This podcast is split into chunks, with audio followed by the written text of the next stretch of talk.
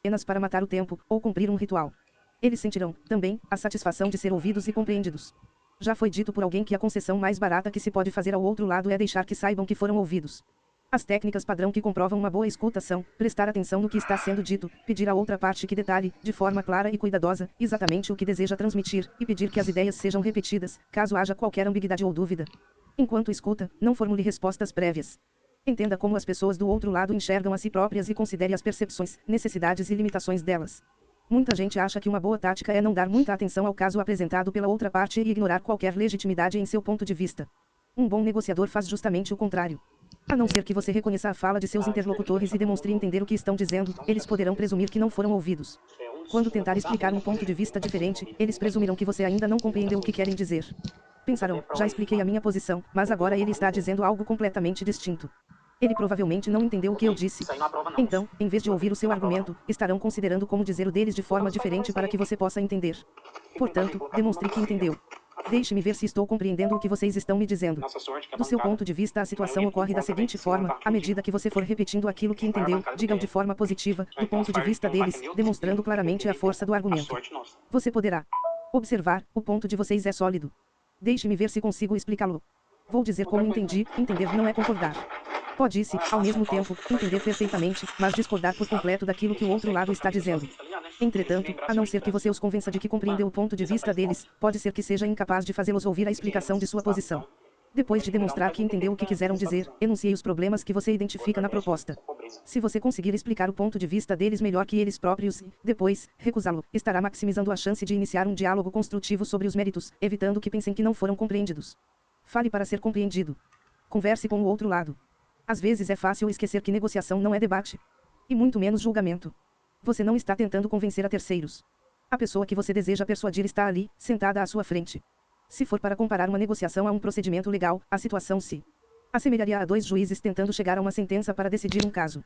Tente se colocar nesse papel, imaginando seu interlocutor como um colega de tribunal com quem você tenta formular um parecer conjunto. Nesse contexto, não faz sentido culpar o outro pelo problema, recorrer a xingamentos ou levantar a voz. Pelo contrário, é bom que fique explicitamente claro que as partes enxergam a situação de forma diferente e que devem tentar prosseguir como pessoas com um problema em comum. Para reduzir o efeito dominante e dispersivo que a imprensa, pares ou terceiros possam ter, é conveniente estabelecer meios privados e confidenciais de comunicação com o outro lado. Você pode também melhorar a comunicação limitando o tamanho dos grupos nas reuniões. Por exemplo, em mil novecentos e cinquenta e quatro, nas negociações sobre a cidade de Trieste, muito pouco se avançou nas conversas entre Iugoslávia, Grã-Bretanha e Estados Unidos até que os três principais negociadores abandonaram suas enormes delegações e começaram a se encontrar sozinhos e informalmente em uma residência privada. Teríamos um bom argumento para mudar o atraente slogan do presidente Woodrow Wilson, após a Primeira Guerra Mundial, Tratado de Paz Transparente, negociado de forma transparente para Tratado de Paz Transparente, negociado de forma privada. Não importa o número de pessoas envolvidas em uma negociação, as decisões mais importantes geralmente são feitas quando há não mais de duas pessoas na sala. Fale sobre si próprio, não sobre eles. Em muitas negociações, cada parte explica e condena, em grande parte, as motivações e intenções do outro lado.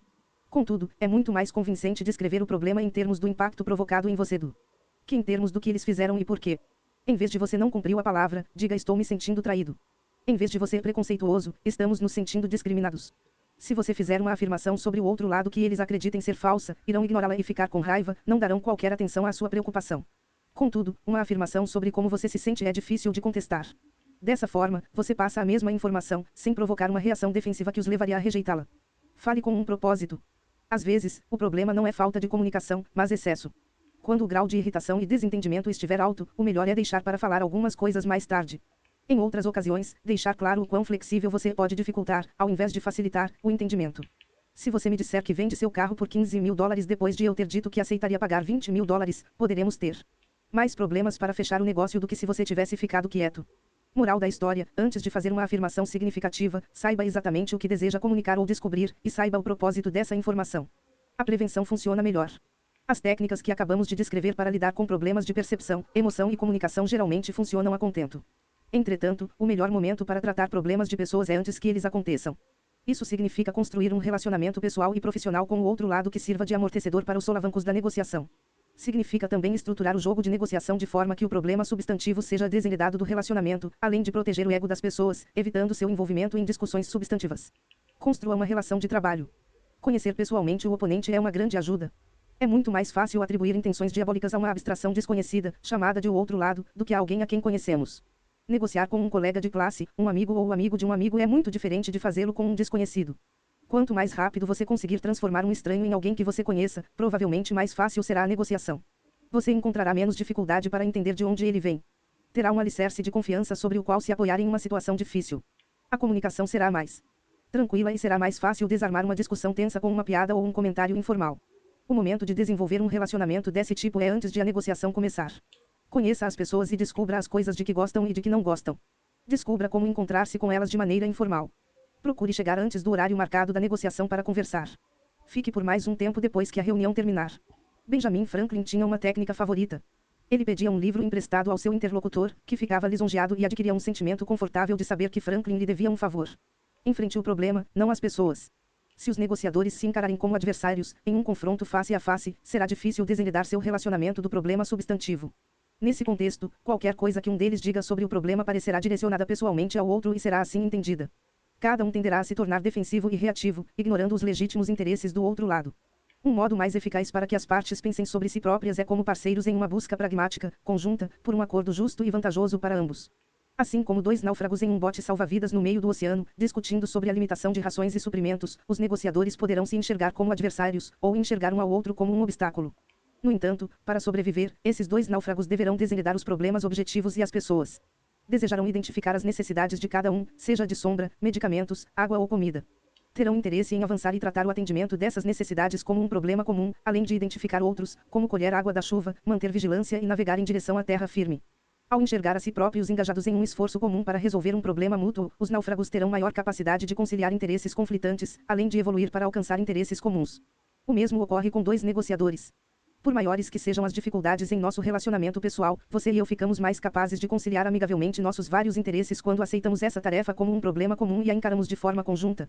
Para ajudar o outro lado a passar de uma postura de confronto para outra, de cooperação, talvez seja necessário levantar a questão de forma explícita. Veja, somos advogados, diplomatas, homens de negócio, parentes etcétera, e, a menos que procuremos atender aos nossos interesses, dificilmente chegaremos a um acordo satisfatório para mim e para você. Vamos resolver este problema juntos e descobrir como atender a ambas as partes. Outra forma de agir seria começar a negociação com uma postura de cooperação e, em decorrência de suas ações, atrair o outro lado para adotar a mesma atitude. Também ajuda a sentar-se, literalmente, no mesmo lado da mesa e ter à sua frente o contrato, o mapa, o bloco de anotações ou o que mais descreva o problema. Caso você tenha estabelecido uma base para um relacionamento de confiança recíproca, melhor ainda. Contudo, por mais precário que seja o seu relacionamento, tente estruturar as negociações como uma atividade cooperativa em que as duas partes, mesmo com seus interesses e percepções distintas, além do envolvimento emocional, enfrentem uma tarefa comum de forma conjunta. Separar as pessoas do problema não é algo que você possa fazer uma vez e depois esquecer. É preciso continuar atento a isso. A abordagem básica é tratar as pessoas como seres humanos e lidar com o problema com base em seus méritos. Como fazer isso é o assunto dos próximos três capítulos. três Concentre-se em interesses, não em posições. Considere a história contada por Mary Parker Follett sobre dois homens discutindo em uma biblioteca. Um deles quer a janela aberta e o outro a quer fechada. Discutem interminavelmente sobre o quanto a janela pode ficar aberta, uma fresta, um terço, metade. Nenhuma solução agrada a ambos. Chega a bibliotecária. Pergunta a um por que deseja que a janela fique aberta. Para entrar um pouco de ar fresco. Pergunta ao outro por que deseja que fique fechada. Para evitar a corrente de ar. Depois de pensar por um instante, ela abre a janela da sala adjacente, deixando entrar ar fresco, sem corrente de ar. Para chegar a uma solução sensata, concilie interesses, não posições. Essa história é típica de muitas negociações. Como os problemas das partes emergem na forma de conflito de posições e como o objetivo é chegar a um acordo, é natural que o modo de pensar e de falar seja focado em posições e que, durante o processo, se chegue a um impasse. A bibliotecária não poderia ter inventado a solução acima se tivesse se concentrado apenas na posição declarada dos dois indivíduos, de manter a janela fechada ou aberta. Em vez disso, ela se fixou nos interesses subjacentes de ar fresco e ausência de corrente de ar. Essa diferença entre posições e interesses é crucial. Os interesses definem o problema. O problema básico em uma negociação não é um conflito de posições, mas de necessidades, desejos, preocupações e temores. As partes podem dizer, estou tentando fazer com que ele pare de me procurar insistindo em que eu venda minha casa. Ou discordamos. Ele quer trezentos mil dólares pela casa. Não pago um tostão além de duzentos e cinquenta dólares mil. Contudo, em um nível mais básico, o problema é: ele precisa do dinheiro, eu quero paz e sossego. Ou ele precisa de, pelo menos, trezentos mil dólares para pagar a hipoteca e dar vinte por cento de entrada em uma nova casa. Falei com Minha família que não pagaria mais de duzentos e cinquenta mil dólares por uma casa. Tais desejos e preocupações são interesses. Interesses são motivadores. São a força oculta por detrás do rebuliço das posições. A sua posição é algo sobre o qual você decidiu. Seus interesses são o que o levaram a tomar essa decisão. O Acordo de Paz Israel-Egito, planejado na Conferência de Camp David, em mil novecentos e setenta e oito, demonstra a utilidade de se saber o que há por trás de posições. Israel havia ocupado, desde a Guerra dos Seis Dias, em mil novecentos e sessenta e sete, a Península do Sinai, pertencente ao Egito. onze anos mais tarde, quando se sentaram para negociar a paz, os dois países tinham posições incompatíveis. Israel insistia em manter parte do Sinai ocupado, enquanto o Egito exigia a devolução integral de seu território. Repetidamente, mapas foram desenhados mostrando possíveis linhas de fronteira dividindo o Sinai entre os dois países. O Egito recusava peremptoriamente esse tipo de concessão. Voltar à situação geográfica vigente em mil novecentos e sessenta e sete era igualmente inaceitável para Israel. Concentrar esforços nos interesses dos dois países, em vez de em suas posições, permitiu que se desenvolvesse uma solução. O interesse de Israel era basicamente ligado à segurança. O país não queria que tanques egípcios ficassem estacionados ao longo da fronteira, prontos para entrar em ação a qualquer momento. O interesse do Egito estava ligado à sua soberania. A Península do Sinai havia sido parte de seu território desde o tempo dos faraós. Depois de séculos de dominação por gregos, romanos, turcos, franceses e britânicos, os egípcios haviam apenas recentemente recuperado a soberania sobre esse território e não estavam dispostos a cedê-lo a um novo conquistador estrangeiro. Em Camp David, o presidente do Egito, Enwar Sadat, e o primeiro-ministro de Israel, Menachem Begin, chegaram a um acordo mediante o qual o Sinai seria devolvido integralmente ao Egito, desde que grandes áreas do território fossem desmilitarizadas, de modo a garantir a segurança de Israel. A bandeira egípcia seria onipresente, mas os tanques não passariam nem perto do Estado judeu. Conciliar interesses, em vez de posições, funciona por dois motivos. Primeiro porque, para cada interesse, geralmente existem diversas posições que poderiam satisfazê-lo. É muito comum que as partes simplesmente adotem a posição mais óbvia, como fez Israel, ao anunciar que iria manter parte do território em seu poder. Quando se investigam os interesses motivadores por trás de posições antagônicas, geralmente é possível encontrar posições alternativas que atendam não apenas aos interesses de um lado, mas também aos do oponente. No Sinai, a desmilitarização foi uma dessas alternativas. Conciliar interesses, em vez de discutir posições, funciona também porque, por trás de posturas antagônicas, existem muito mais interesses comuns do que conflitantes. Por trás de posições antagônicas existem interesses comuns e compatíveis, mas também interesses conflitantes. Tendemos a presumir que, como a posição mantida pelo outro lado é oposta à nossa, seus interesses provavelmente também o serão. Se temos interesse em nos defender, então eles provavelmente desejam nos atacar. Se temos interesse em minimizar o aluguel, então o interesse deles deve ser o de maximizá-lo. Contudo, em muitas negociações, um exame mais aprofundado dos interesses subjacentes revelará muito mais interesses mútuos e compatíveis do que antagônicos. Por exemplo, veja o interesse que um inquilino tem em comum com um possível senhorio. Um ambos desejam estabilidade. O senhorio deseja ter um locatário estável, este deseja um endereço permanente. Dois ambos gostariam de manter o apartamento bem conservado. O inquilino irá morar ali, o senhorio deseja aumentar o valor do apartamento, assim como a reputação do prédio. Três ambos estão interessados em manter um bom relacionamento recíproco. O senhorio deseja um inquilino que pague o aluguel com regularidade, o locatário deseja ter um senhorio responsável, que promova os reparos necessários.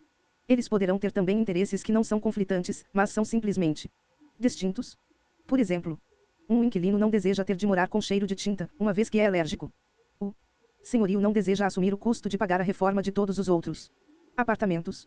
dois O senhorio gostaria de ter a segurança de um adiantamento no primeiro mês de aluguel e quer que ele seja pago amanhã. Ao inquilino, consciente de que este é um bom apartamento, talvez seja indiferente pagar amanhã ou mais tarde. Quando analisados em conjunto, levando-se em conta divergências e convergências, os interesses opostos de minimizar o aluguel e maximizar o retorno parecem mais administráveis. Os interesses em comum provavelmente resultarão em um contrato de locação de longo prazo, um acordo para dividir os custos de realizar a manutenção e promover melhorias no apartamento e em esforços de ambas as partes para acomodar os interesses de cada um e estabelecer uma relação amigável.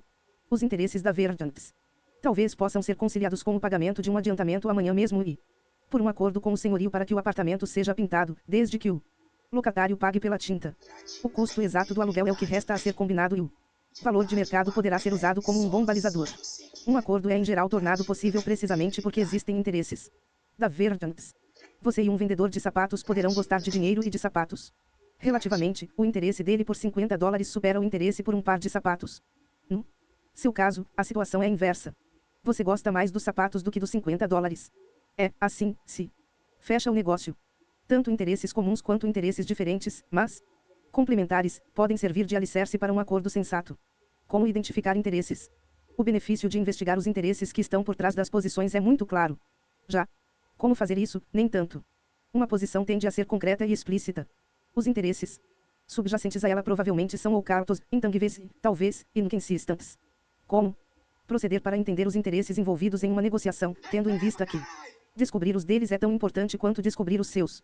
Pergunte por quê. Uma técnica básica é colocar-se no lugar deles. Examine cada uma das posições que eles assumirem e pergunte-se por quê. Por exemplo, por que seu senhorio prefere fixar um reajuste anual de aluguel, quando o contrato é de cinco anos. A resposta que você pode deduzir para se proteger da inflação é provavelmente um de seus interesses. Você pode, também, lhe perguntar diretamente por que ele assume uma determinada posição. Se optar por isso, deixe claro que você busca não uma justificativa de sua posição, mas um entendimento das necessidades, esperanças, medos ou desejos que estão por trás dela. Qual é a sua maior preocupação, senhor Peters, para desejar que o contrato de locação tenha mais de três anos de duração? Pergunte por que não. Reflita sobre a escolha deles. Uma das maneiras mais úteis de se descobrir interesses é, primeiramente, identificar a decisão básica que aqueles do outro lado provavelmente imaginam que você irá lhes pedir e, em seguida, perguntar-se por que eles não tomaram essa decisão. Que interesses os impede de fazer? Se você estiver tentando mudar o modo de pensar deles, o ponto de partida é descobrir o que estão pensando agora. Considere, por exemplo, as negociações entre Estados Unidos e Irã, em mil novecentos e oitenta, logo após a Revolução Islâmica, com vistas à libertação dos cinquenta e dois diplomatas e funcionários da Embaixada Americana em Teherã, que haviam sido sequestrados por estudantes em retaliação à entrada do deposto Shah nos Estados Unidos para o tratamento de um câncer. O episódio provocou indignação internacional e os Estados Unidos logo impuseram sanções, congelaram contas bancárias iranianas e permitiram que ações judiciais particulares reivindicassem esses ativos. Entretanto, dentro do Irã, os estudantes eram vistos como heróis por alguns e como politicamente úteis pelos conservadores, que buscavam derrubar autoridades mais moderadas, eleitas pelo voto. Embora houvesse uma série de graves obstáculos para a resolução dessa disputa, o problema fica mais nítido simplesmente quando se observam as escolhas de um típico líder dos estudantes. A exigência dos Estados Unidos era clara: soltem os reféns. Durante boa parte de mil novecentos e oitenta, as escolhas de cada estudante líder devem ter sido algo parecido com o que foi compilado no quadro abaixo. Data: primavera de mil novecentos e oitenta.